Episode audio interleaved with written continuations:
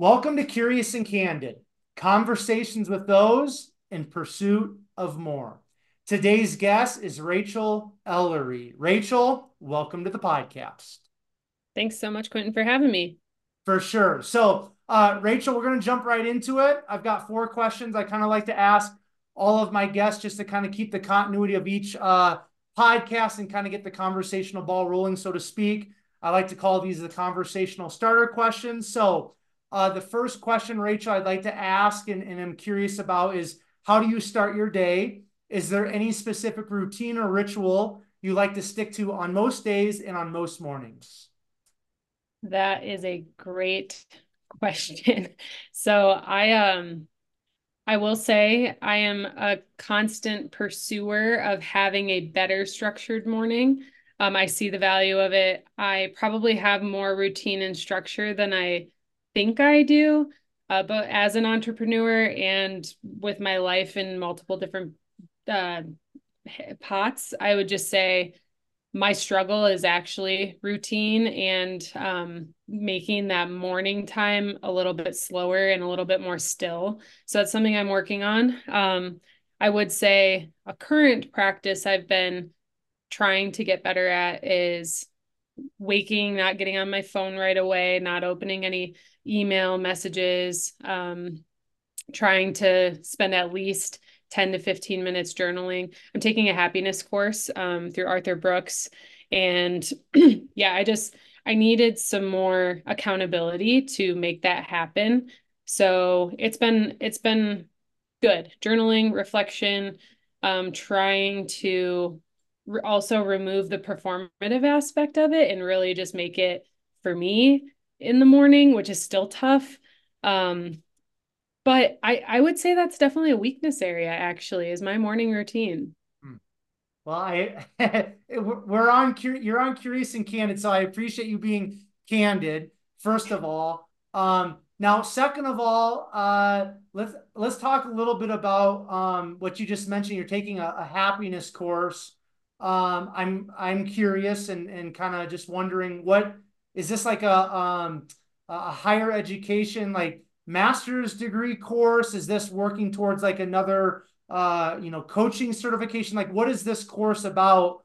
Um I'm I'm kind of intrigued about that. Can you touch on that? Yeah, so actually it's a free course that Harvard or Stanford, I think you can do it through the main Ivy League schools. They offer for free.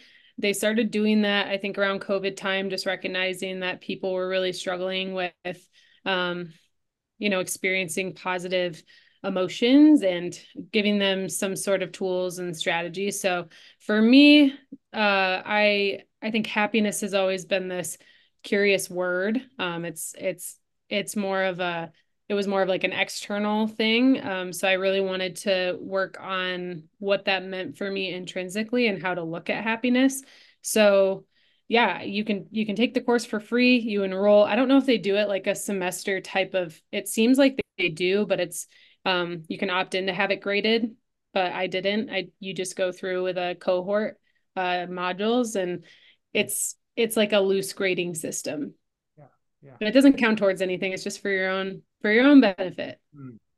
Uh have you have you I don't know how long you've been taking the course, but has there been kind of like a aha moment or maybe uh, something that has kind of clicked for you in terms of happiness and, and what that is, what it looks like for you personally, like within the course or not quite at this point? Yeah, I would say so far something that I it's about a month into the course. Um, and I'm not in there. It's a self-paced course, so I would like to get in there more than I do. Um, the something that stood out to me so far was my scoring. They have a couple different tests um, based on how they're measuring people's positive and negative uh, emotions, how that's genetically, and you know how there's genetic impacts in that as well.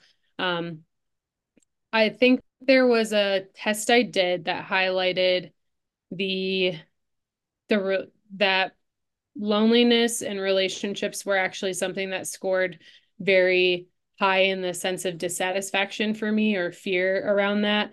um, and the you know the performative the achievement the those things were were something that i definitely put more on the forefront um, as a way to almost like hide from how much i wanted deep relationships so yeah it, it made me more aware of where i was prioritizing and spending time and what i was avoiding most out of fear okay cool Okay, one other thing in terms of kind of the morning stuff uh, to go back to that before we move on.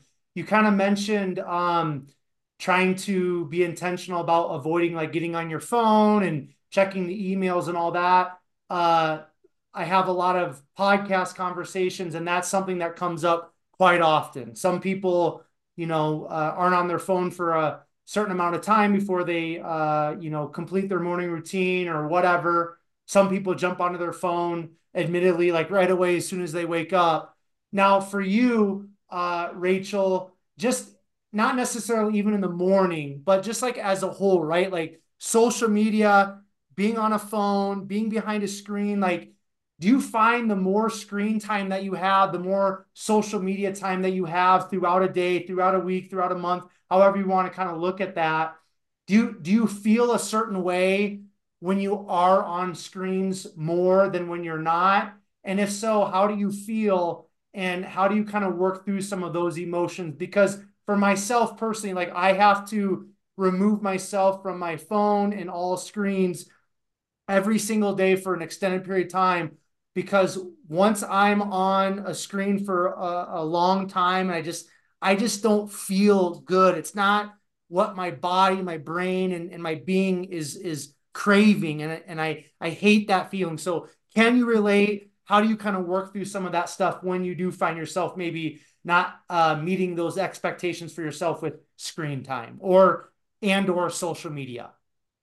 Yeah, I can absolutely relate. I feel an overwhelming amount of anxiousness, um, just feeling like this frustration with why am I so like why is this so automatic? Why am i reaching for this thing so often? How is it so trapping and and sucking of my time?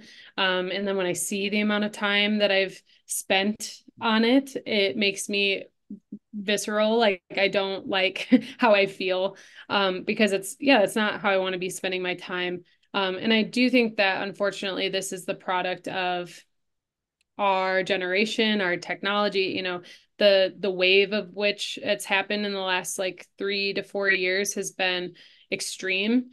And just people are living more indoor lifestyles. Everything is convenient. Everything is boxed in. Everything is is through the phone or through the screen. And that's a, something that makes or disillusions people to thinking they're more connected and um, they're actually far more disconnected um, and i definitely feel that and it it um how do I navigate that? I'm working on that. My discipline around that is not great. Um, it's a constant awareness. And because I run business through my social media, because I um, have a bit of influence in the sense of I live a certain lifestyle that I do feel like can help encourage and inspire people to also live better lifestyles. I I I want to remove the ego from that, but I also think there there is a presence there that has been impactful and meaningful for for people. I need to also recognize that you know my being and my self-care is more important than what i perceive to be important for other people. Um so i i do think there's like some ego in that that i have to work through but i'm working on pulling that away in very um like I my bed right now I have an eight sleep. Um, it can wake you up to vibration or heat, um, which is amazing. And I need to lean into that and know that I don't need my phone to necessarily wake me up. I should put that out of my room or outside of, you know, even my grabbing space. Cause I think the second my alarm goes off on my phone and I hit, now I'm already on it. Now I'm seeing things. So I think that's going to be my step number one. Um, but you asked, can I relate? 100%. I'm I um it, it's concerning to me to be honest because I don't know how to remove myself in a healthy way and have good boundaries around it but also have good discipline around it. Yeah, um you know, before we kind of jumped on here I mentioned just uh, kind of in passing that I, you know, last three and a half years before moving back to Colorado for the second go around here, I moved back to Iowa as COVID hit and bought a gym and and you know it, it it's a it, I still own it. Um, it's brick and mortar, right? But I found very quickly like uh, you know, people reaching out because like, you know, people would call the gym phone uh, and it would go straight to voicemail. And then uh, when they left a voicemail, it would send me an email through my phone, which is very convenient because you know I don't have to be answering like a, a landline or somebody's not calling me on my personal cell phone. So that was gr- that's great. And then people reaching out through the gym website, that's on the phone. People uh, sending emails, uh, that's through the phone. And I just I learned very quickly like okay, I've got to figure out how to um, put a stop to me spending so much time uh, specifically on my phone. And and and I, I had to work through kind of like the rationalizations of like, well, this is the business, this is how I'm making my living. But then it's like it just really starts affecting, like for me personally, like my mental health, right? And just the way that I was feeling. So I really had to be intentional about setting some strong boundaries of like I'm off my phone every single day at this time and I'm not getting on my phone until this time the next day and I told myself like I don't care if the business burns down I don't care if the the house burns down like I I, I don't care about anything else except for like I'm not going to be on my phone because I need this for my own mental health and my own sanity. And I think it's a tricky situation like you you mentioned rachel when you have a business and if you don't have a social media presence whether that's a website instagram whatever it is uh, in terms of an entrepreneur and having a business like it's it's hard to have a business right? Well and i think too for me i'm probably less scared of taking that away. It's more the fear of everybody else isn't though. And uh, you know me walking around without my phone or my platform are people even going to look up? Like you know the the fact that people just ha- are head down. Um and i think that was also another recognition in my happiness class was just this fear of like i don't want to be head down for so long that i miss what's going on and what's happening around me and that that feels like that's what's happening and what it's coming to and i i um i've noticed even when people call i get anxious. I'm like, I don't want to, you know, I want to talk to them, but now I'm way less comfortable talking on the phone or talking to someone. And I'm like, I don't like that. That's never been how I've how I've been. Cool. Well, thanks for kind of having this conversation with me, Rachel, because I I think not only for you and myself, but just everybody out there in the world that we're living in, like these conversations, I think are really valuable and important to have. Um, and it's always great to hear somebody like yourself uh, you know, you know, that's that's a holistic nutrition and lifestyle coach. That's, you know, like you said, you have some sort of influence. I think it's important for people like yourself just to be able to be candid and be real and open, say, hey, this is something that I don't have figured out, but this is kind of the way that I'm feeling. I'm I'm working through it. So so thanks for for having that little bit of a conversation with me. I, I appreciate that. Um yeah, let's uh let's jump into the next question here. Uh do you have a favorite book? Or if you do consume podcasts on a consistent, regular basis, do you have a favorite podcast? So, favorite book, favorite podcast. If there's more than one, throw, throw them out there. Ooh, you know, this is the other trap I've been stuck in. So when I went, I went to grad school. Um, you know, I was a big reader all the way up through when I when I got to grad school, and then when reading became a chore when it was 200 page assignments every night um, reading became kind of a sore spot. It was like i can't get this done. I'm not absorbing it. I'm just flying through it um, and i've noticed that as i read now i am still just i'm scanning i'm not really immersed in what i'm doing or picking things out so I'm kind of working on my relationship with reading again uh, because I deeply value it and I I want to be immersed in that. Um, but I'm having a really hard time with that. And grad school was a long time ago for me. Um, but a favorite book, oh dear, I would have to I would have to dig and think about this real quick. Um, hmm.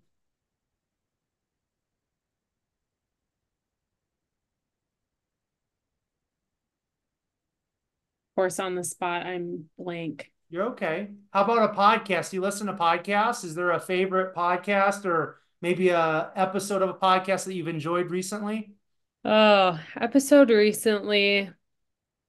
You're you're gonna think I'm so not interesting. How I how do I come? I have lots of conversations with people, um, which is has been great. That's been my learning base. Um, and observation. I'm I'm immersed in a lot of communities. I talk to a lot of people. Podcasts are hard for me also to listen to sometimes because I because I am on the go and because I am my mind is in other places. I don't like the just I don't like the tuning in and out of it. Um, like I'm not paying attention fully. So, like you said, you it's nice because you can make breakfast and do these things. I'm like, yes, but then once I've missed something, I'm out. I'm checked out, right? So, podcast, I would say, let me pull this. Some recent ones that I was listening to.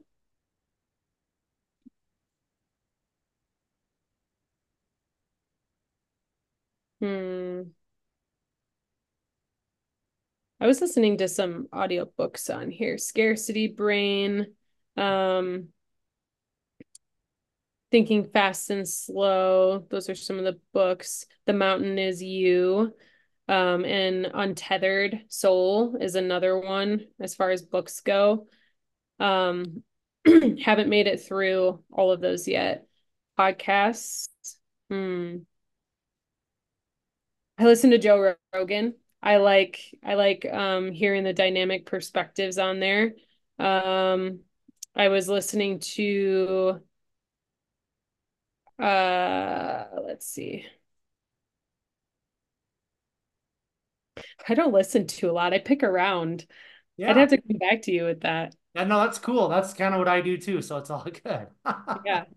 Um, okay, now uh, I, I want to, I'm going to ask you this next question and then um, kind of based off of what you share with this next question, I, I want to, I want to kind of get into what you just mentioned about how you are really um, involved in uh, conversations with people, right? Because that's really what this podcast is all about. It's it's about uh, stepping into a conversation with another human being, which I feel like is a lost art because of all the social media and the technology, like you mentioned earlier. So uh, I'm going to ask you this question, then we'll we'll kind of just see where things go. But um, what life lesson, Rachel, uh, have you been taught or um, have you learned within the last year? And I know sometimes it's kind of hard to limit things to one, but is there kind of like a, a standout lesson maybe in 2023 that uh, when you were maybe uh, reflecting on the year stepping into 2024 you're like man this was kind of like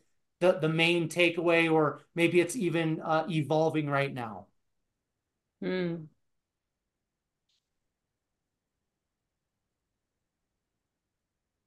yeah i would say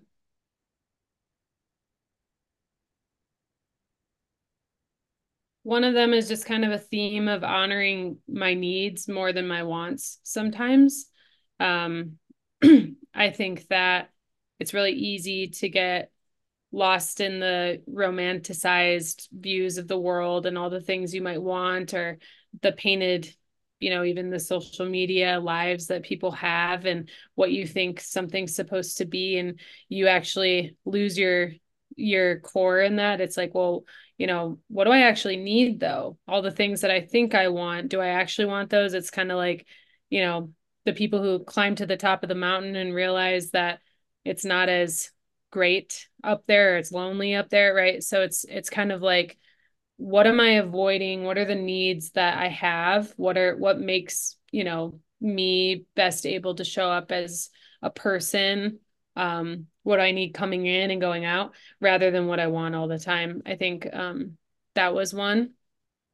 Uh and then i would also say just in a different context was my just my fitness. Um it was very hard for me to slow down for a long time and i think i've finally achieved a state of peace and balance around fitness and around exercise. I'm in a different um season of it and i think yeah just just that theme of finally being in a place that i don't know i ever thought i could be in.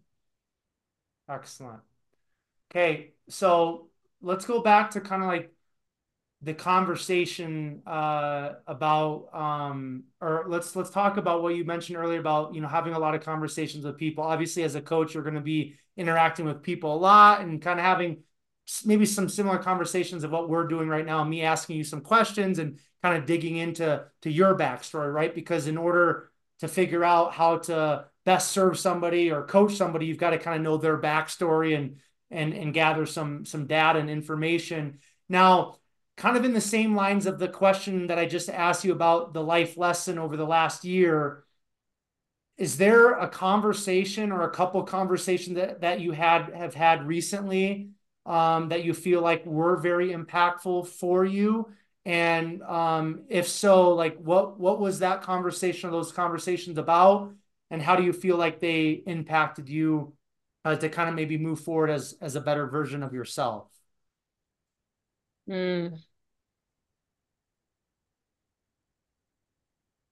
Man, I don't know if I could pick out a specific conversation. I work with a lot of different clients. Um, I have I have a lot of personal um, deep diving into their live uh, types of discussions, which they're more teaching me that you know everybody's going through things, everybody navigates things differently, everybody copes differently. Um, so I don't trying to think of like a specific conversation that was impactful. Um, I kind of I kind of collect these little nuggets over time and identify like faces and people to them rather than specific lines of what we've talked about or what, you know. But um hmm I'm not doing a good job of recalling things today. Okay. It's it's real life. It's it's all good. Yeah.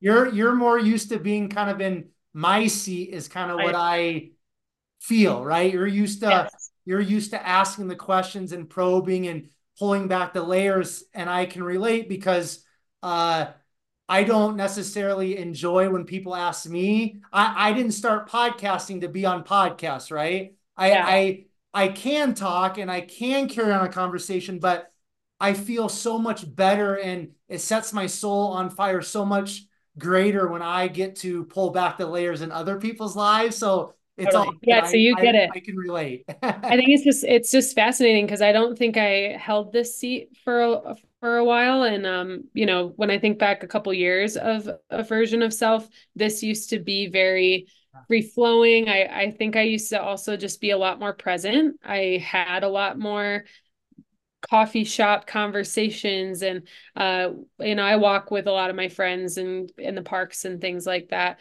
But yeah, I'm just recognizing like, whoa, you know, there's been a little bit of a shift in that. Yeah. Um I also uh I think like going back to a life lesson, I don't know if this this just came up and it's curious and candid, so we're talking, but um, I lost my grandmother last year at uh, January 25th. And that was the worst. That was one of the worst things that uh, has a, it's definitely the worst thing that's ever happened in my life. But I didn't realize how much it um, shaped my perception of grief and like being so outside of it for a long time and having hard things that have happened to me in my life, but this being very, very different um, it just really opened my eyes and made me a lot more compassionate for people experiencing grief. And also, um, I think that I always had a lens for believing that, you know, if someone was going through something in their life that uh, and and they maybe shut off more towards me or they had more of a distance that it was something I did or it was something that was my fault and just recognizing that other people are experiencing things in their lives that have nothing to do with you. Um, so I think that was a big lesson I also learned this year that was helpful. Um, just learning what grief is and how to walk through that and knowing that it's it just changes over time. It never goes away. Hmm. Beautiful. Absolutely. Um, let's let's wrap up the conversational starter questions here. Uh, Rachel, uh, do you have a favorite quote, mantra, or word? I have a favorite quote. It makes me teary though. okay. But I'll try. I'm just gonna let's see. It's a longer one. Oh, that's good. I, I I'm a quote junkie. That's why I asked the question. yeah. Let's see here.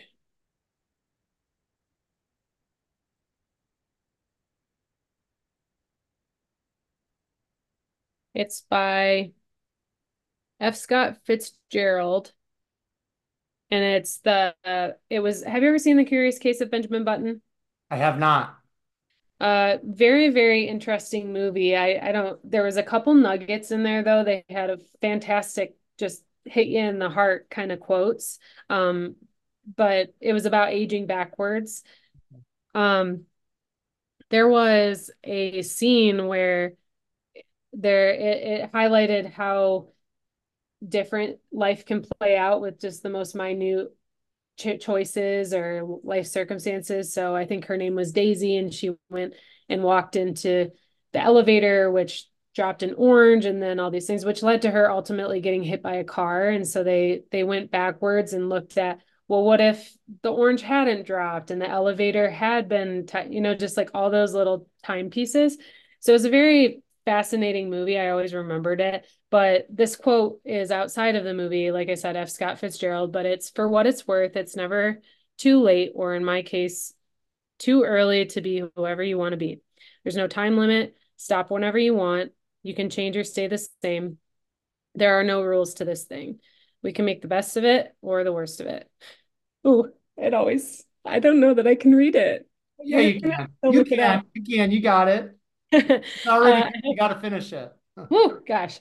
All right, we can make the best of it or the worst of it. I hope you make the best of it and I hope you see things that startle you. I hope you feel things you never felt before. I hope you meet people with a different point of view. Um, and I hope you live a life you're proud of. And if you find that you're not, I hope you have the strength to start all over again. Hmm. Good.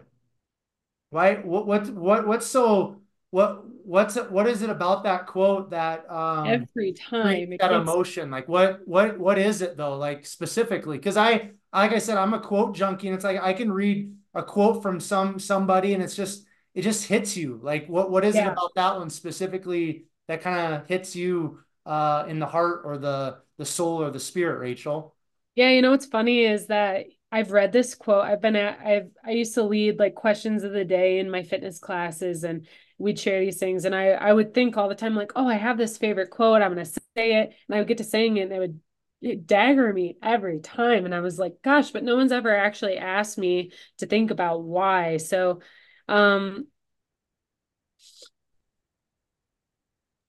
I think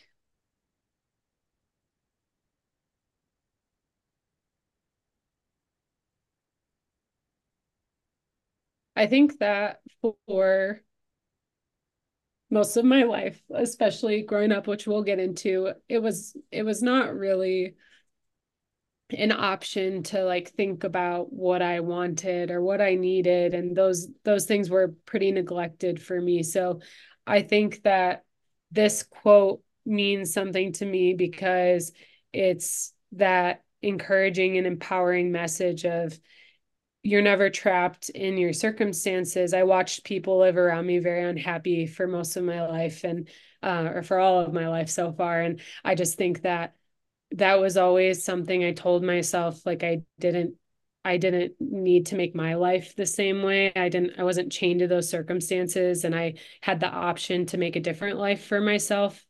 That was in my control and um yeah, I just I just think that always gave me hope that I didn't ever have. Yeah. Yeah.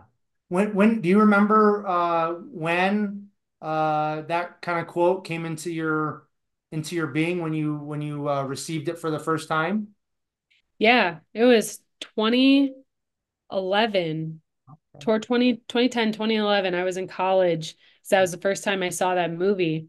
Um and I don't, I can't remember the specific scene that I was said in, but I just remember hearing it and being like, whoa, yeah. that's my quote. And then I, I read it I have, you know, I've had friends give it to me on little cute pieces of paper that I hold and like I just it's always it's always meant something to me. Yeah.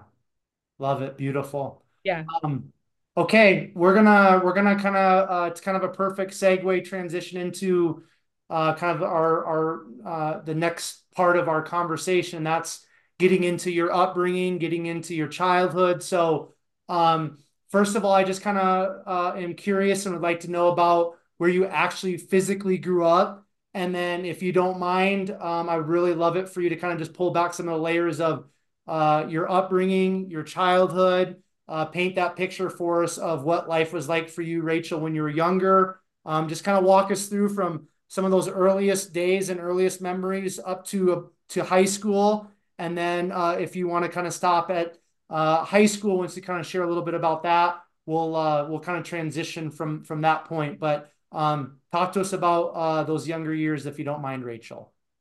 Yeah. So I physically was born in Ann Arbor, Michigan. Uh, I grew up in Livonia, which was just about 20 minutes closer towards Detroit. Um, so suburb of which. And I grew up there throughout high school. I it was a it was a very suburb suburb type of place. There's a familiar place on every corner. Um, I went to a really I went to really big schools, so lots of people around, but not city city. Um, I was an only child. I my parents were also born and raised in Michigan, so nearby-ish. Um, they both worked for the same company, so I actually was a surprise child, um, and that set off the tone for the trajectory of my upbringing. Um, I would say that it was a very lonely. Um, my my mom worked a lot. My she was not present.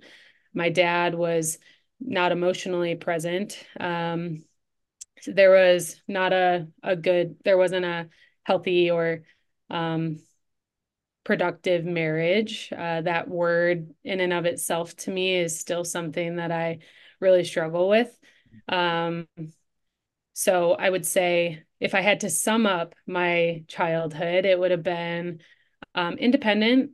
I have wonderful memories of sprinkles of time with my parents and, um, you know, love them dearly.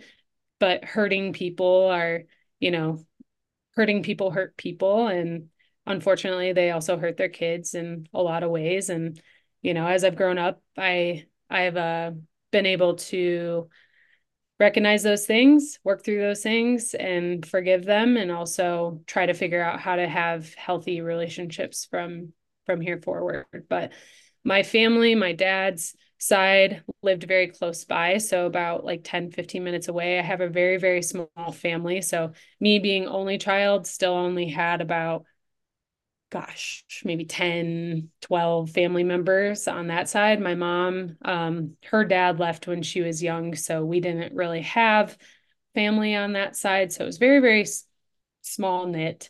Um, yeah. And then I went to um, public school system. I didn't really get involved. Well, I was a Girl Scout. So I was a Girl Scout in elementary school. Um, my mom was very involved in that, so that was a fun part of my life. Uh, that like elementary school time, I think. Um, I didn't have a healthy lifestyle at home at all. Again, my uh, everything was very convenient. It was, you know, fast food on the corner because mom isn't home. I didn't have home cooked meals ever.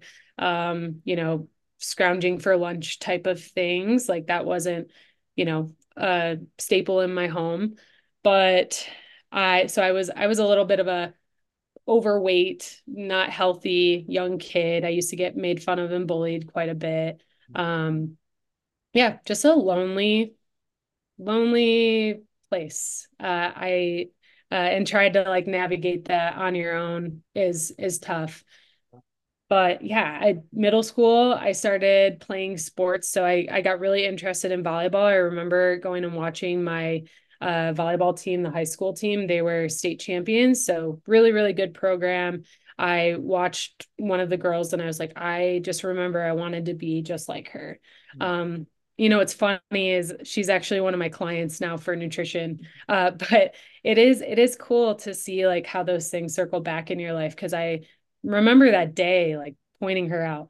Um, I played violin growing up, so I, you know, I, I tried to kind of collect as much as I could to stay busy and to stay distracted, especially in my home.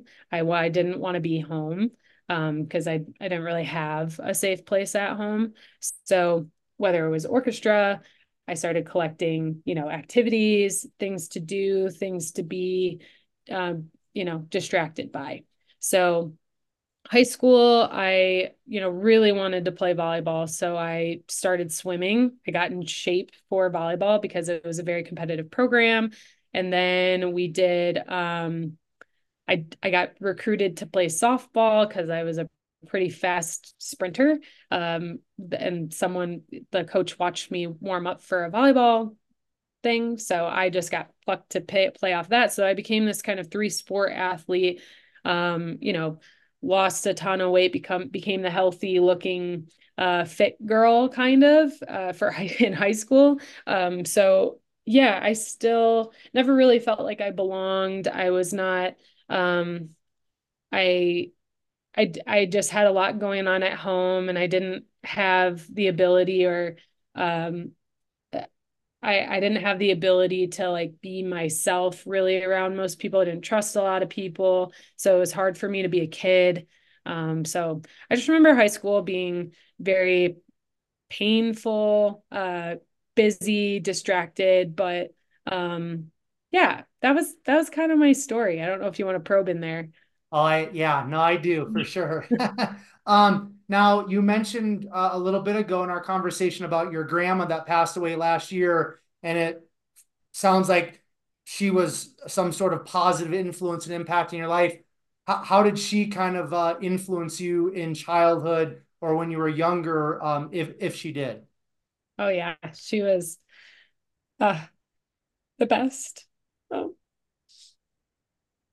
she was uh, she was kind of that like beacon of safety, I would say. Um, when I was young, she was very defensive. I would say she's that was my dad's mom. Um, so she was she didn't want to see the realities of what was going on and how painful things were. She she really wanted everything. She's a peacemaker. She wanted everyone to be okay and she wanted to take care of people and people be happy and you know, it was kind of that frustrating grandmother for a long time where you're like gosh she just doesn't see she just doesn't see me but then i felt like she really started to um she really um she just became this like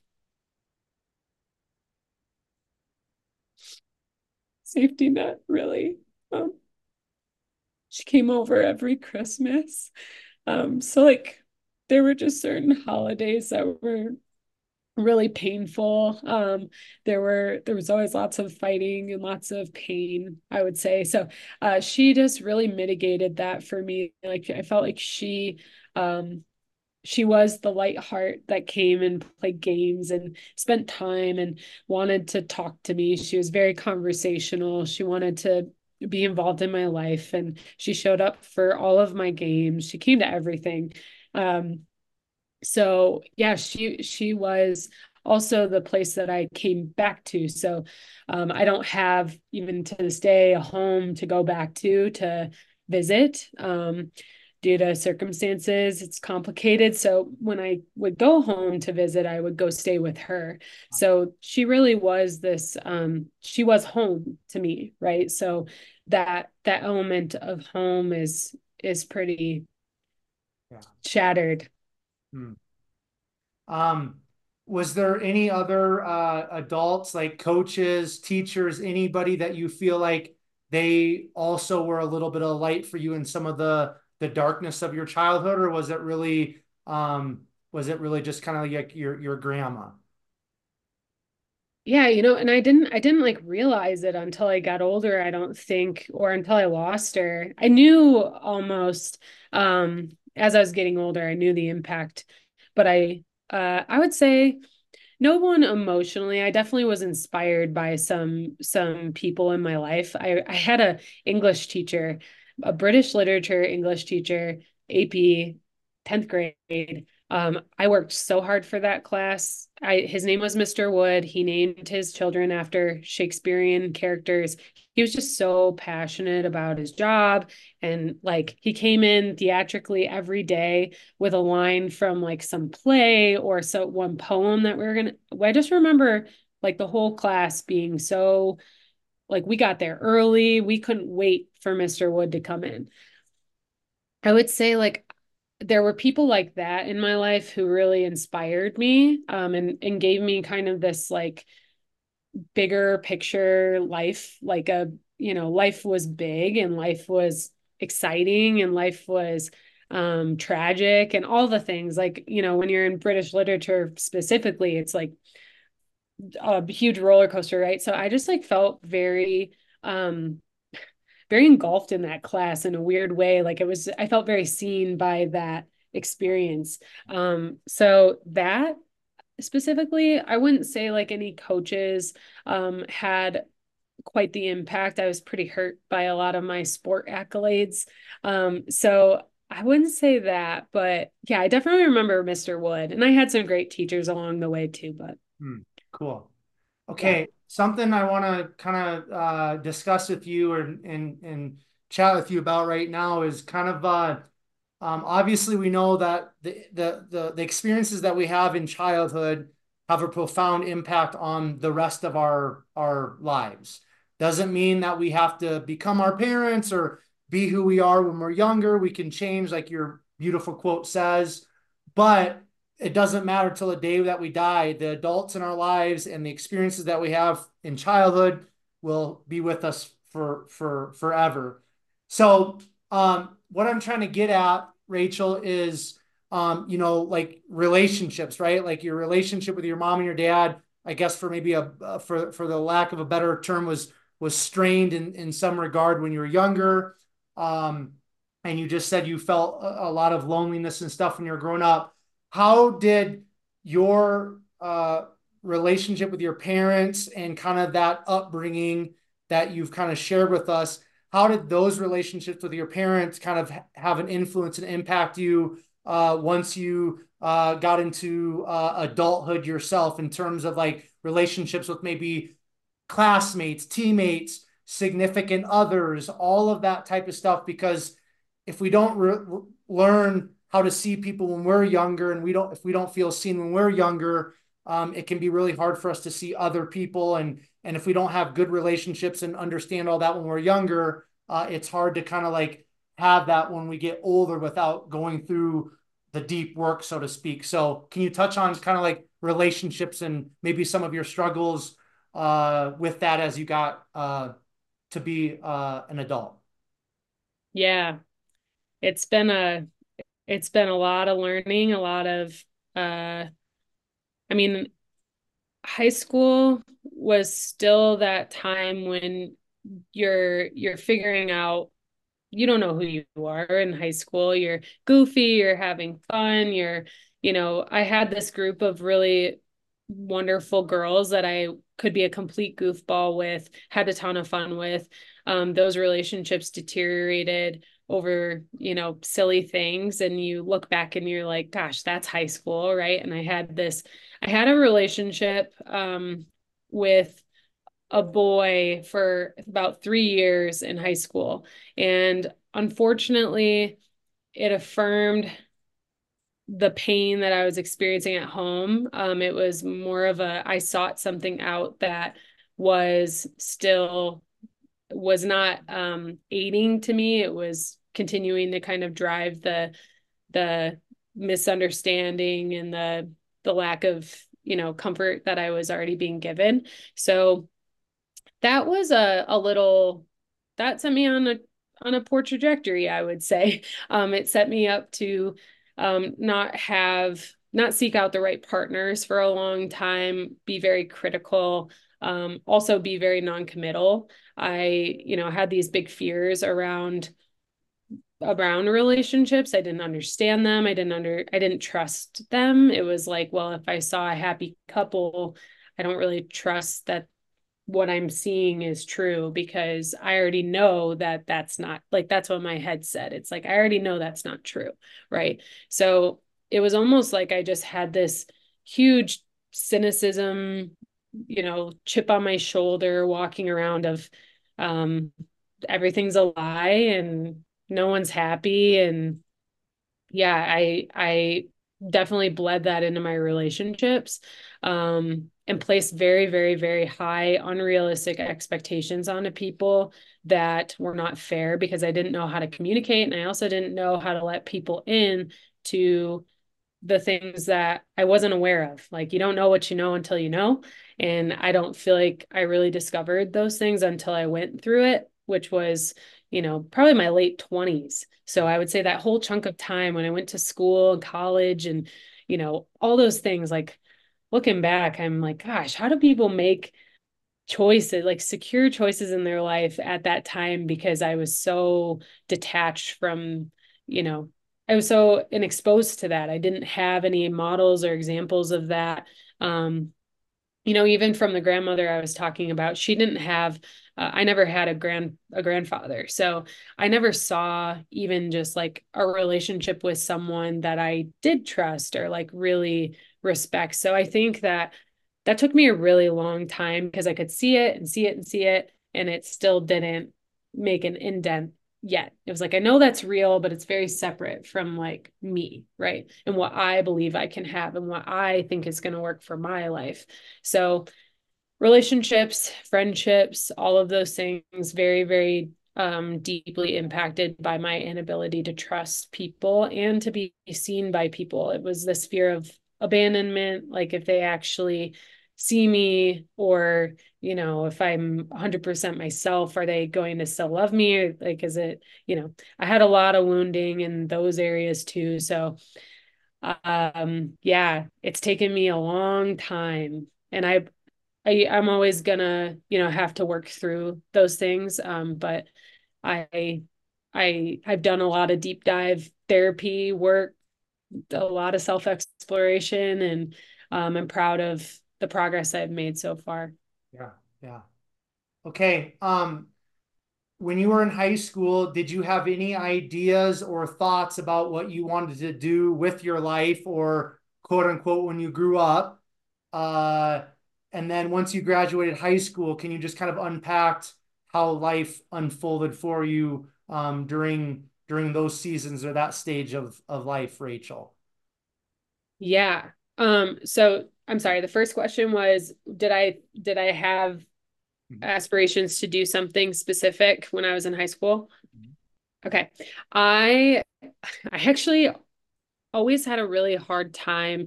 Like I said, I'm I'm kind of also in the season of discovering that um like how deeply my wants and needs were shut down at a very young age. So um I always just piggybacked off of what I thought everyone else wanted from me and like what someone told me I'd be good at. It, it's like I had no awareness around what I was actually good at and what I actually wanted.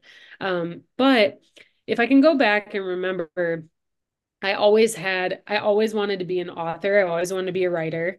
I, I and I was, like I said, very inspired by that professor that I, I call him professor, the English teacher I had. Um, he should have been a professor, but I always wanted to be a writer. I also wanted to be a lawyer or a veterinarian. Um, but I ruled out being a vet because I, I mean, I'm a pretty emotional person, if you can't tell, and I, I can't bear the uh the weight of knowing that I can't save everything. I think that's definitely an Achilles heel of mine of of feeling like it's a very all or nothing impact. Um, but yeah, I I wanted to be a lawyer, a writer, or a a veterinarian, and I didn't become any of them. so then, uh, talk to us. Then your uh, talk to us about your path uh, into college. What did you study? You mentioned going to graduate school. What did you study there? Like, did you start kind of finding some sort of uh, rhythm in terms of what you wanted to do uh, with your life at some point in college? Did it Did it change over time? Just touch on touch on touch on that a little bit. Yeah. Um, so again, I think I was very I was very fearful. I didn't want to be I, I knew I didn't want to be my parents. And my parents worked corporate jobs. They were very unhappy, um, very, very unhappy people. And I just knew that I I had this this label of like I can't work in that type of thing. I'm not going to be a corporate person, um, business, whatever that is. So I went the opposite realm, and my dad was always my dad's a a pretty um I'd say like fearful person. He, you know, he was always big on like job security. Like you need to pick something that you're always going to have a job in and I don't have to worry, right?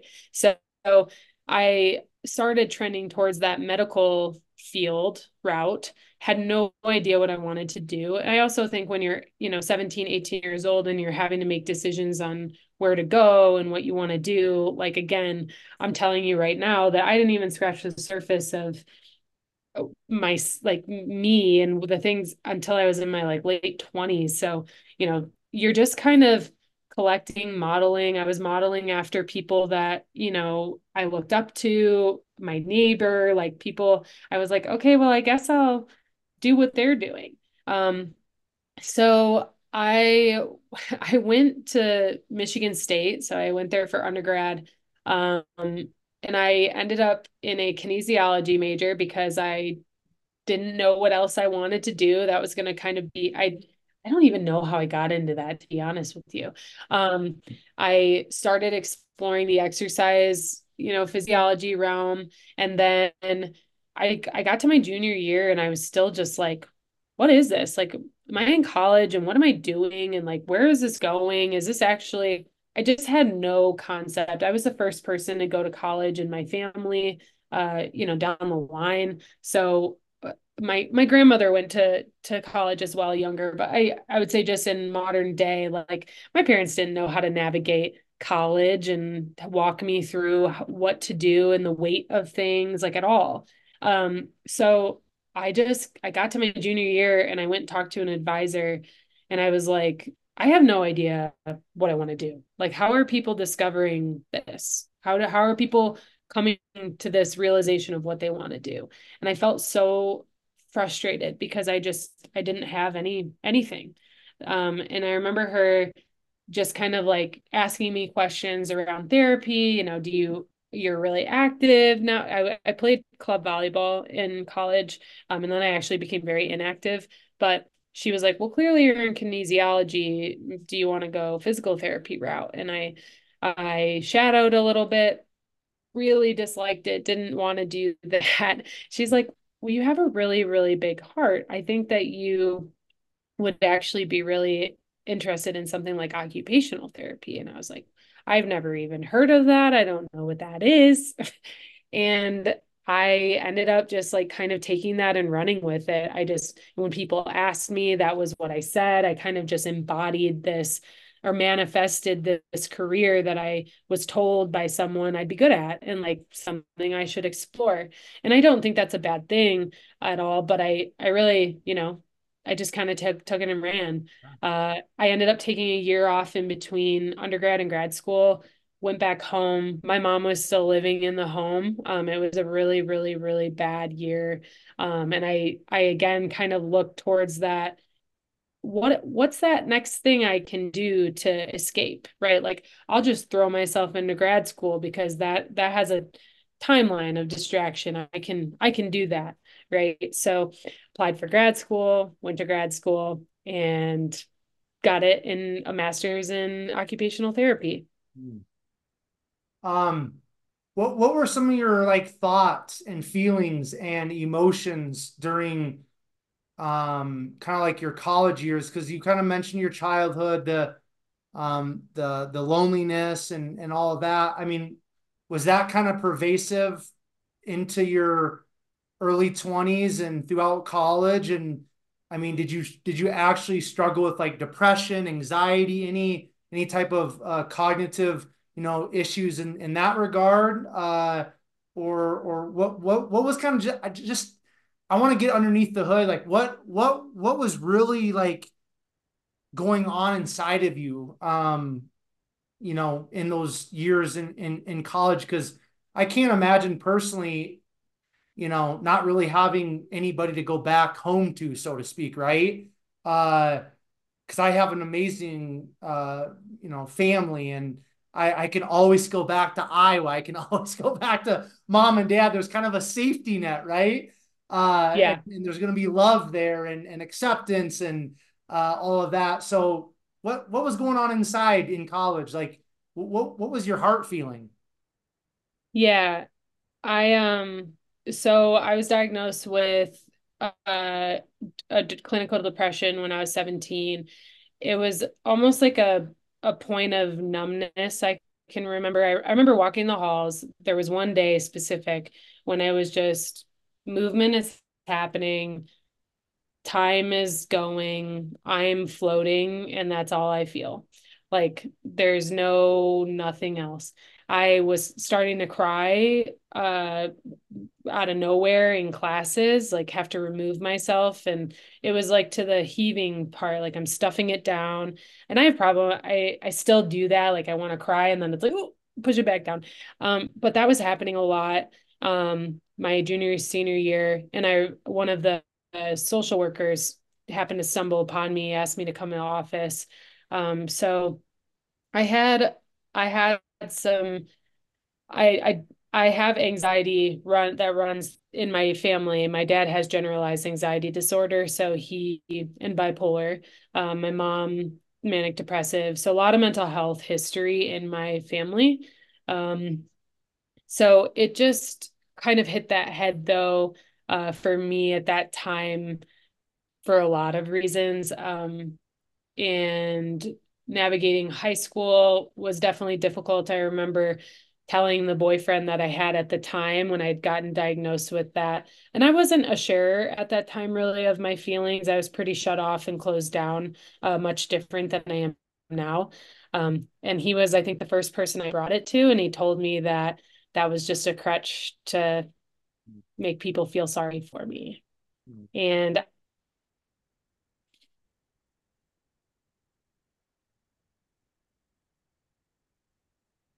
yeah, I just I remember feeling very um not relatable. There like there was something wrong with me right in in my mind and I couldn't control it and uh, people also didn't really understand what I was navigating in my walls, like in in the place I was supposed to feel the most safe. And um, you know, school was already hard enough, and navigating relationships and fitting in, and like there was just and so many things going on at that time that you don't blame those people for not understanding but you do end up starting to withdraw so i i would eat my lunch in the orchestra room and i really started cutting myself off and I could and I got made fun of a lot. Um, he had a twin brother uh, and a group of guy friends and um, they used to tease me all the time and pick on me and poke and it was like it was just it was poking a bear a very very you know stuffed down bear but it was still poking and um, th- those things just kind of came to a head I would say and I and I withdrew because I didn't know really how to regulate what I would feel if that all came out.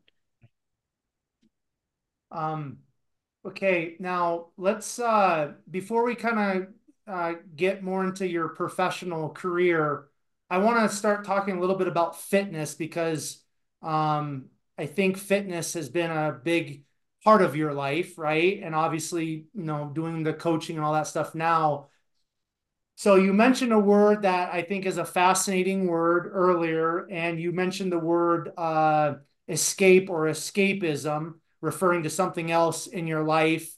I think maybe was pursuing your master's degree or something at that uh, juncture of your life. But um, that word's fascinating to me because I feel like a lot of us humans, um, we we find this thing or that thing, um, and it can be fitness, it can be alcohol, it can be uh, relationships, it can be our phones. I mean, whatever. But uh, a lot of things in life become these uh, uh, opportunities for us to escape the reality of whatever we don't want to face or deal with in the in the present, right? Yeah. So when did fitness really become a big part of your life, Rachel? And was fitness at some point in your life another escape from the reality that you didn't want to face for whatever time period um, you know you were uh, really um, engulfed in the fitness world yeah absolutely um, I I would say fitness became important to me when I was actually in high school. I uh that's a that's a story for another day as far as the pain goes, but I um I learned some hard lessons there. Um but that was an escape for me. It was like I could pour all my time and effort into something that would get me something um, that felt like an achievement. Like I could control that. That was something I could control. So I um, I would say in high school, but but you know, it wasn't really until I started my CrossFit um, journey that I really grew in in like the the confrontation with myself. It was really because because you're not on a um you you show up as yourself you know eventually there can be teams formed and all of those things but it was kind of like wow i'm just here doing this thing and i'm learning these things. Like how am i responding when i'm learning something? Like i feel these you know impulses in my body that are fearful or i feel um, super emotional. Like you're starting to kind of dig things up to the surface through movement and through confronting things that are hard or putting yourself through something that's very challenging. So I always said like CrossFit was a way to kind of fight my demons. It was like I could come to battle with it. Uh, it it was a way for me to know what existed under underneath the surface because it's easy to walk around and you know distract yourself and be busy and present this way and then you're like oh crap you know it's not till i'm in the in the harshest of conditions or till something is the hardest that this really comes to the surface. So, um, yeah, absolutely. I would say CrossFit was my uh, my escape. Um, and not not really in a productive way either. I think that people look at fitness um, especially people who have achieved like a look that they're going after or an ability level that they're chasing they think that that's just all this like healthy trajectory.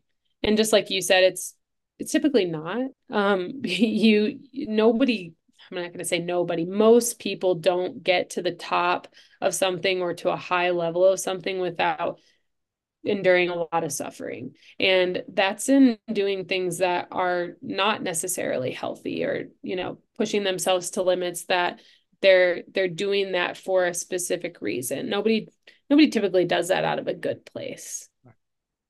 Um how were you introduced to CrossFit and and just talk a little bit more about um you know if you've competed and just some of those uh highs in terms of your experiences uh, within CrossFit? Yeah, I started when I was, gosh, started at the end of undergrad, uh, about 2014. I was on a regional team 2015 and 2016. So I, I kind of got in. I got pretty, pretty good pretty fast, especially at that time. The evolution of CrossFit is just been insane the last several years. Um, so I would call that like the OG time. Uh, the really fun community. Everybody from the gyms would go support you. It was just um, it was a it was a a nice community involvement that I hadn't experienced and was really good for me also.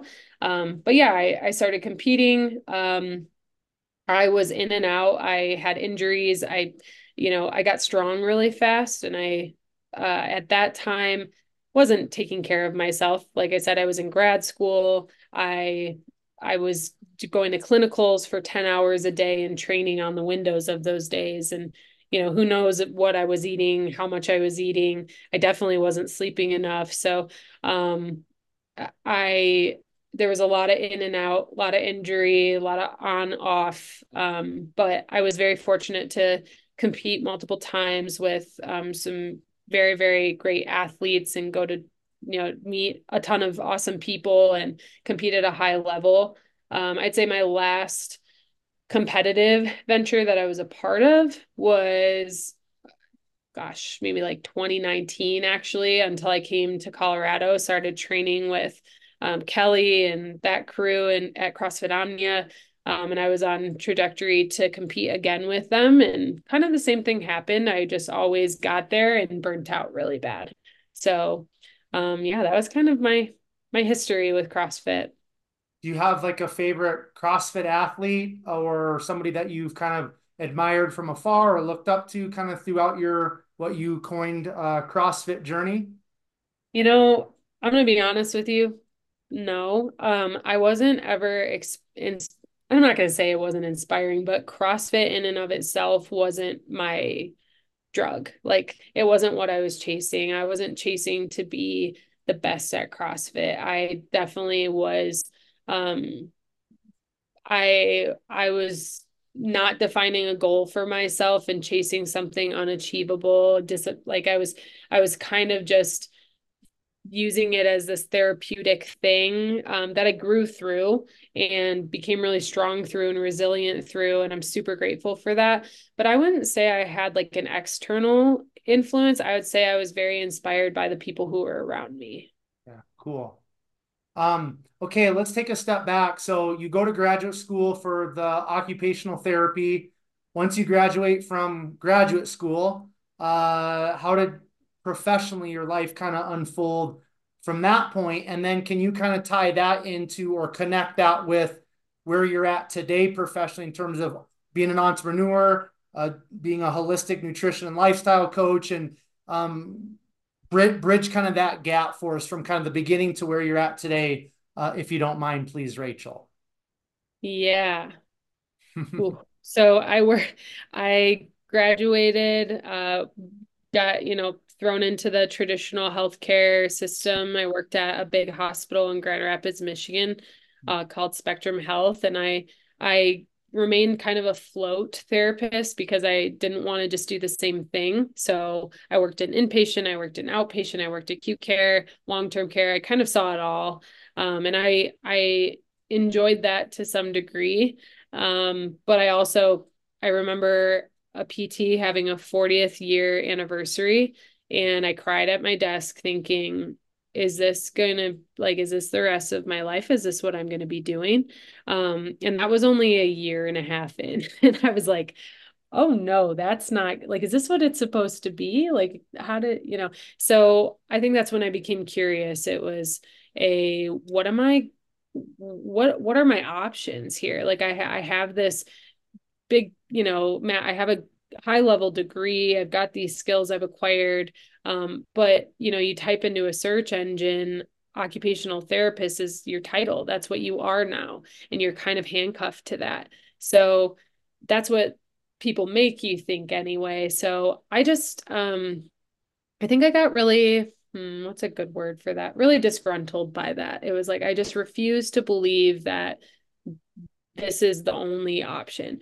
I knew there were a ton of other ways to be a therapist, and I knew that there were great rehabilitation centers that I probably would have really enjoyed or different populations. But at that point, I think I was just still figuring myself out, still very like trigger happy in the sense of um, I don't like something, I'm too scared to stay in it because it could end up, you know, I, I was very hyper vigilant to change, especially growing up the way that I did, that I was like, I got to jump ship. So I quit pretty uh, impulsively my career um, and I I just became a coach at that point. So I was coaching um, Orangetheory, I was coaching CrossFit, I was coaching group fitness classes um, as kind of a placeholder for myself. And I fell into coaching very uh, by accident. Actually, I I got asked at the gym that I was at to to coach a couple classes and then it's just I became one.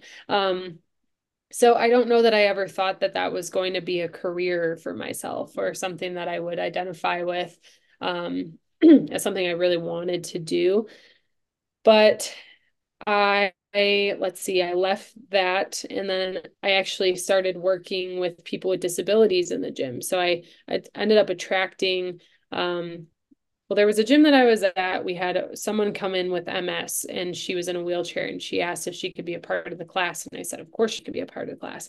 Um, and we ended up developing this really lovely relationship and we walked a two mile fundraiser together the year later um, with, you know, walking assistance. And she has been almost independent ever since. Like that was something that was monumentally life changing for me to be able to be a part of something that big for someone who'd had 30 years of MS like they they know themselves very well. They know what they can and can't do. And to see someone be able to do things that someone told her she was never going to be able to do was like light bulb for me. I'm like this is what like I really want to do right? So I really started leaning into that, got featured on the news, um, and I had a couple people reach out with MS in that population um, to work with in the gym. And to be honest with you, I just really hadn't, I didn't have um, the confidence or the self worth, I don't think, at that time to really understand why people wanted to work with me, why they wanted to come. You know, I just felt like a big imposter syndrome around this, even though I had the degree, I had the skills, like, you know, I was really struggling with that. Um, so I don't, I couldn't really tell you how I got to Colorado. I, I really, I packed, I had a, actually, I had a really bad, um, my first and only anxiety attack I've ever experienced. It was horrifying. Um, and I had this moment where I just was like, you know, I, I think I need to change something in my life. Like i need to i need to remove myself whatever maybe that hypervigilance. So i packed up my car came out to colorado. I started working at a gym for um, primarily that had people with spinal cord injuries um, brain injuries lots of different diverse neurological uh, disabilities. And i was like this is where i want to be. This is amazing. Um, and it ended up unfortunately not being um, uh, an environment that was supportive towards my growth as uh, a person in in a way that was feasible for me. It was going to make sense for me to be able to live. Um, so I really had to take matters into my own hands of like, do I go back into the healthcare system? What do I do? Um, I'm just going to start my own business.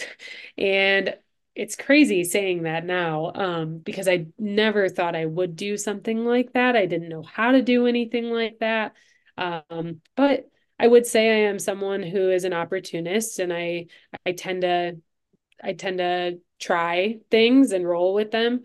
Um, so I saw this hole in the world of health where I worked in the traditional realm and I worked in gyms and there was this big centerpiece of nutrition and people's understanding of fitness and health that was lacking and i i felt well equipped to fill that hole. So i started nutrition coaching specifically um, and lifestyle meaning you know i'm asking them about their stressors. I'm asking them about their biofeedback. What is their body saying? Like, how are they feeling when they're doing these things? What are those deeper also feelings around these things? Because behavior change only comes from, um, you know, being aware of you get to you get to acknowledge it and then you have a choice right like you you you do have to do a lot of reflection especially when it comes to nutrition because those are deeply embedded in our pains, our culture, our, so, our social circles, all those things. So I just found it to be like something I was really interested in. And then, um, yeah, I definitely put the other passion piece of my life on hold as far as working with people with disabilities in the gym. I I still feel very drawn to working with with those populations in that way. Um, but I've I've had to shift focus for a little while and definitely plan to go back into that in some kind of sense. It doesn't have to be all or nothing is something I'm learning. Right, right. So yeah. what can you kind of give us a, a year time frame of when you really dove headfirst into uh entrepreneurship and you know creating starting your own business like what what what years are we kind of talking about uh, right now, Rachel? Yeah, um, as far as entrepreneurship, it was the spring of 2021. That's when I started kind of dabbling and figuring out, okay, is this something I'm going to invest in? Is this something I'm going to do? I took a nutrition certification uh, course and, you know, I'd practiced myself and learned a lot of what not to do and also what what was most important in my own journey. Um, and then I just started working with uh, a bunch of people for free for you know several months. And so i'd say 2021 was when i first stepped a foot in. Then i claimed my own business the following year in 2022 it took me about a year to actually fully commit to that. I decided to work in pediatric ot for a while. I was still just coaching uh, kind of just hustling around. Um, and then yeah it wasn't until 2021 i'd say the fall of 2021 that I started my business. Hmm. Um, but yeah, I've ever since um, I, I I have now been working with up to between 40 and 45 clients a month um, through it's all virtual. I do know quite a people quite a few people through um, gyms that I'm a part of, but um, yeah, it's all been referral based at this point, which I'm super, super grateful for. And it's been pretty amazing. Hmm. What's the name of your business? Oh, right now it is, and I say that because naming things is so challenging for me, and also relating it to my name is challenging to, for me. But um, until I kind of gotten in this branding space of like, what do I, you know, it's more of that self discovery like why is that so uncomfortable for me to do? Um, but it is R Elery coaching so Relery coaching that's uh, my first initial followed by my last name. Everybody really refers to me as Relery um because celery without the c. So it was just an easy coin tag and uh yeah people people have have sought me out in that that name. Okay cool. I like it. Um yeah Okay, let's let's talk a little bit about the the holistic aspect of um, your services and and your coaching. Uh, so the word holistic is something that is, I'd say, quite mainstream uh, nowadays. It's kind of a buzzword, um, mm-hmm. but I don't think a lot of people understand what holistic or holistic actually means. So for you and your business specifically, what does uh, being a holistic nutrition and lifestyle coach. What does that mean? What does that look like? How do you approach clients holistically? Yeah. So I I think that it really embodied, and I, I spent a I spent a while with that word, whether that was something I wanted to put on the forefront because of that. It is a big buzzword, and people don't really understand like what that means. I would say, um, and it is very individual. So, mm-hmm. you know, taking my collective growing up experience, knowing that it mattered to me to be known, it mattered to me to be seen, it mattered that everybody be known and seen. And there's not just spitting numbers at people or telling people what to do. That's not going to make change in people's lives. So, um, also just being an OT was very center it's a holistic based field. We're looking at the whole person. We're taking into account you know what's going on in their lives. What do they need to be able to do? Why do they need to be able to do it? So taking that collective experience in, in conjunction with um, you know how I work now and coaching um, I created a business that that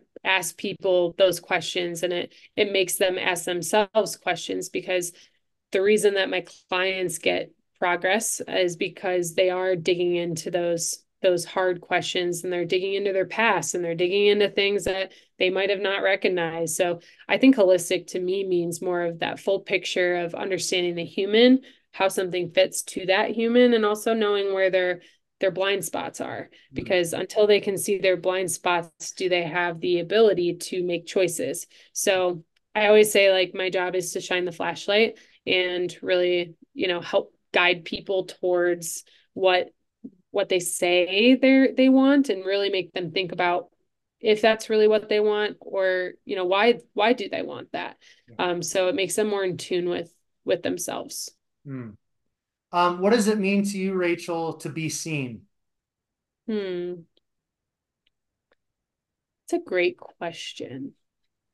I think I think that's layered, right? Uh, I think when you when I first hear that, it's I think about people that have walked into a space and felt so uncomfortable or felt like super intimidated. I know I hear that a lot in the fitness gym culture, working with people with disabilities, walking into spaces and feeling like, you know, there's nobody has the tools or the access points for them. So I guess first off, being seen as, you know, recognizing what someone's energy is. Like, how are they walking in somewhere? Are they carrying something with them? Are they comfortable? Are they like are they struggling with something? So I think it's it's more of that scan for me. And also just acknowledging people. I think I think that goes a long way of, hey, I hear you, and also and also this, right? Because uh, something I am learning about in that course is um, empathy, self empathy versus self compassion, and uh, like what it truly means to be compassionate towards people and compassionate towards ourselves. Um, and and compassion isn't always just you know I see you. It's I see you, and also what what is best for you. Like, are you living into what the best version of yourself is that you you know, and that's always going to depend on what someone wants or what someone that's a very individual. But I would say being being seen is um yeah, I don't know. I being present and being you know engaged and uh, asking questions and actually actually you know taking the time and the effort to to do that mm. people don't do that anymore no it's it's a i don't want i don't know if it's a art form but it's definitely a, lost art in our culture um just meeting people right where they're at that's kind of like um, what I like to say in terms of seeing people. It's like I'm just gonna step into your world and meet you right where you're at in whatever form, whatever shape, whatever emotions, whatever's going on. I just I'm stepping into your space and you can be whoever you are in this moment with me.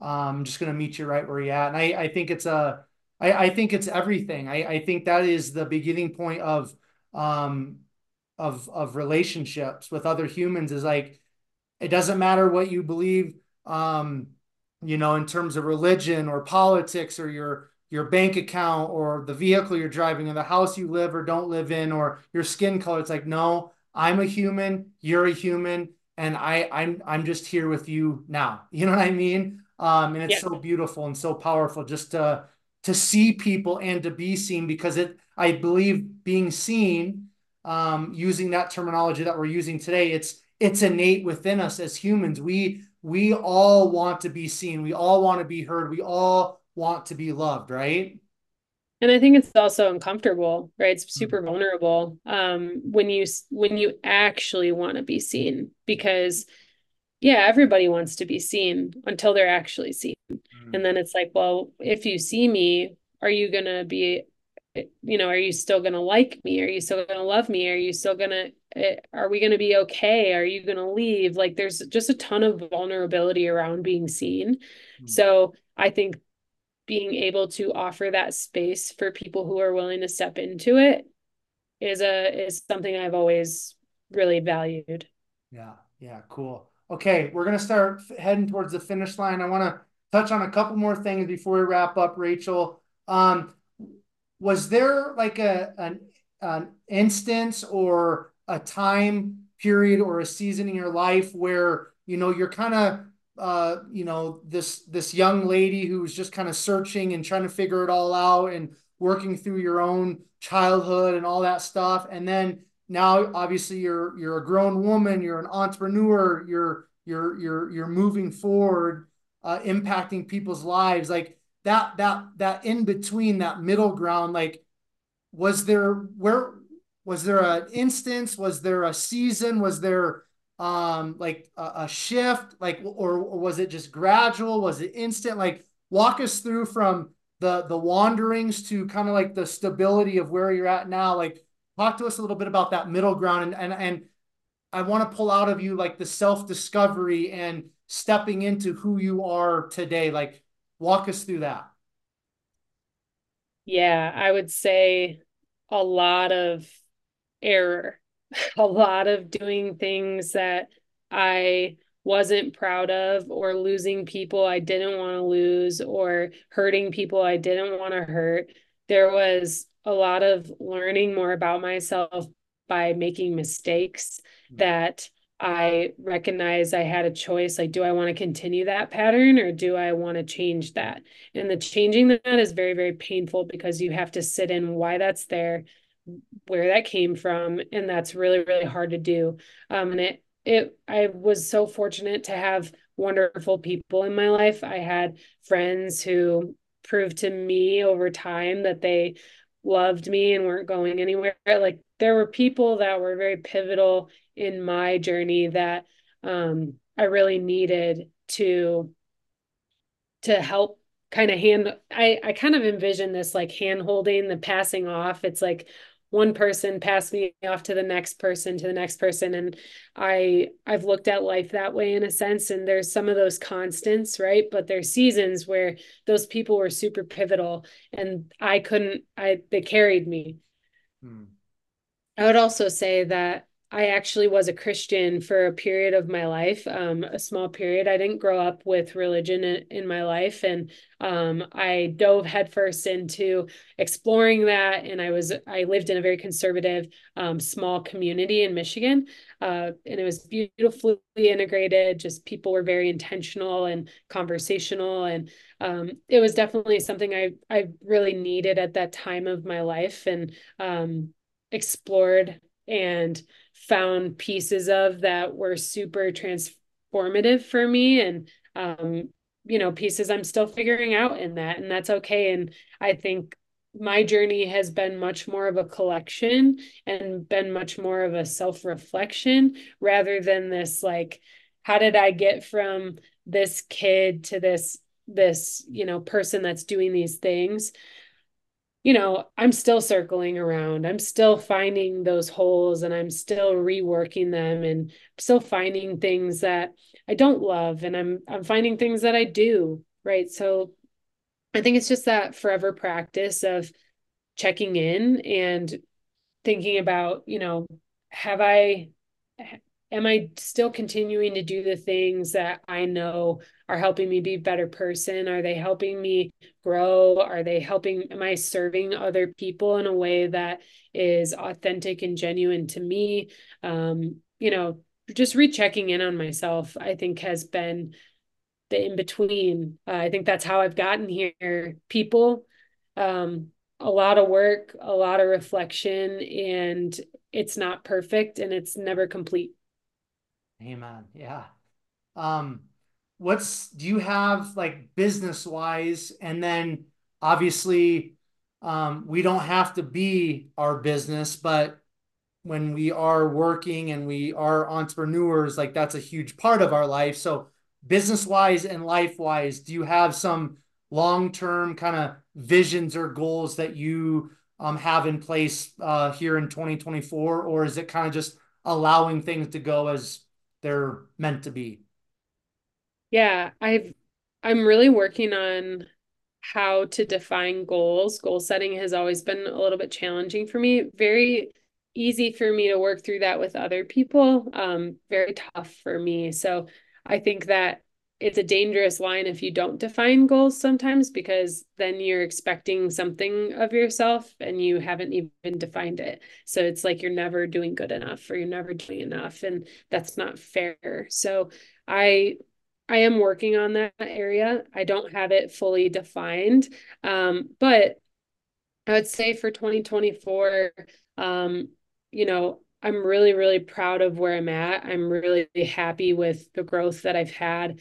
Um, it's a, I, I would say my goal is to maintain where I am. Like I sometimes I don't know how I got here, and this feels like a comfortable, good place. And I think that I know what I need to do now in order to maintain and keep that while I continue to make other things around it better. Hmm. Um, I also am working with a startup company right now on developing more of a precision approach to um, personalized diagnostic supplementation. So um, people get genetics blood work done and have supplements that are designed to them rather than just kind of picking off shelves and taking whatever you think is best type of thing. Um, so that's been exciting. Um, and i'm just kind of open. Like my hands are open this year. Yeah yeah. Um, now uh, i noticed on your uh, instagram that it looks like you have a significant other in your life. Are you cool talking about him for a quick minute? Yeah absolutely. What's what's his first name his name is Matt. Matt. Okay, so uh, how did you guys meet, and how has Matt kind of uh, you know positively influenced you and helped you to to grow? Ooh.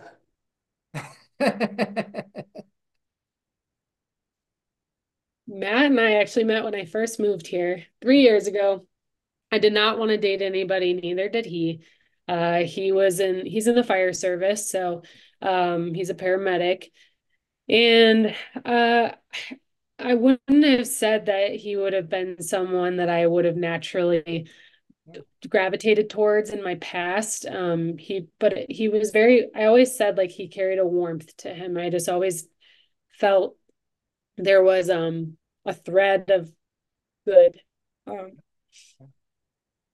sorry, I've actually never really talked about him uh, like to someone else, but he um the reason it makes me emotional is because I think I've I've learned the most with him. I've I've I've um repeated patterns a lot in my life, especially with relationships, and he has been very patient with me. He's been uh, very non-judgmental, and I think that uh, coming from what I have, he he doesn't come from the same background at all. He has a family that is you know his parents just celebrated their 35th anniversary i think um, very different. Um, and sometimes that can make people very uncomfortable to be around someone who didn't have any of that and just the dynamics are very opposite um, kind of like alien almost. And i think that his ability to um, show up in my life in ways that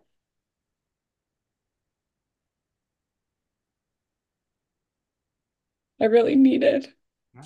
Have been um, really change like life altering for me. I had a, a relationship years ago, someone that I couldn't show up for in the way that I wanted to because I didn't have the tools. And um, you know, it's I kind of was met with someone like Matt again, and I um and not in a comparative sense, but in a learning sense of I, you know, I have the opportunity to not do the same thing that I've always done. And um, yeah, he's just been he's he's been so transformative for me and helped me with so many areas that I needed help with.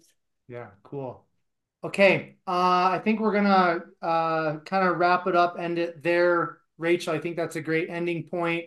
Um, before I do a quick outro and um, I let you go here, I want to kind of just give you the platform to share any final thoughts or any final words that you might have. Um, I, I feel like we had a pretty thorough conversation, but if there's just something that you're like, man, I, I just kind of want to get that out there, please share that. And then if somebody wants to follow you on social media, if somebody's in the Denver area or around the world, uh, if they want to kind of maybe reach out to you and connect with you, have some questions maybe about, you know, the coaching and all that, where can people uh, connect with you in, with that regard? And if there's anything else that you want to leave with us, I'm going to turn it over to you. Uh, and uh, then I'll do a quick outro and we'll we'll get out of here. So platform is yours. Gosh, well, first, thanks for having me. I always get emotional on these things, so um, I'm not going to apologize for it, but there's a lot of that here. Um, as far as anything else, I'd just like people to know. Um, I guess as people listen to this story, I'm, you know, everybody has their own story and and how they become who they become. And um, i've just always been someone who's pursued being the best version of myself and whatever that looks like. And you know like i like i mentioned earlier we never fully arrive i don't think. I don't think we ever should get to this place of thinking that we've done all we needed to do and been all we needed to be. And um, just that kind of humility and humble uh, approach to life is something i I would just encourage other people to to dig into a little bit and just check in on themselves and see if, you know, especially in a world and a, a society where we are closing off a lot more um, and living behind a screen just encourage you to reach out and reach out to people you love reach out to people you don't know reach out to you know stop and say hi to someone on a corner like it makes a big difference just to engage and interact and mm-hmm. show up in ways that you might have put on pause or or let dormant a little bit. So just want to leave that there. Um, but as far as anybody following along, uh, you can find me on Instagram. It's just Relery, celery without the C. Um, but yeah, send me a message. You can shoot me an email. Um, if you click the link, there's other ways to access. I have a little personal blog in there too if you want to read more about anything in there. But thanks so much for having me on your platform today. Yeah, you're you're so welcome, Rachel, and I really appreciate you coming on and and sharing your story, okay? Yeah, thanks so much. Stay in touch. Yeah. I'm going to do a quick outro and then I'll let you go, okay? Cool. Sounds good. All, right.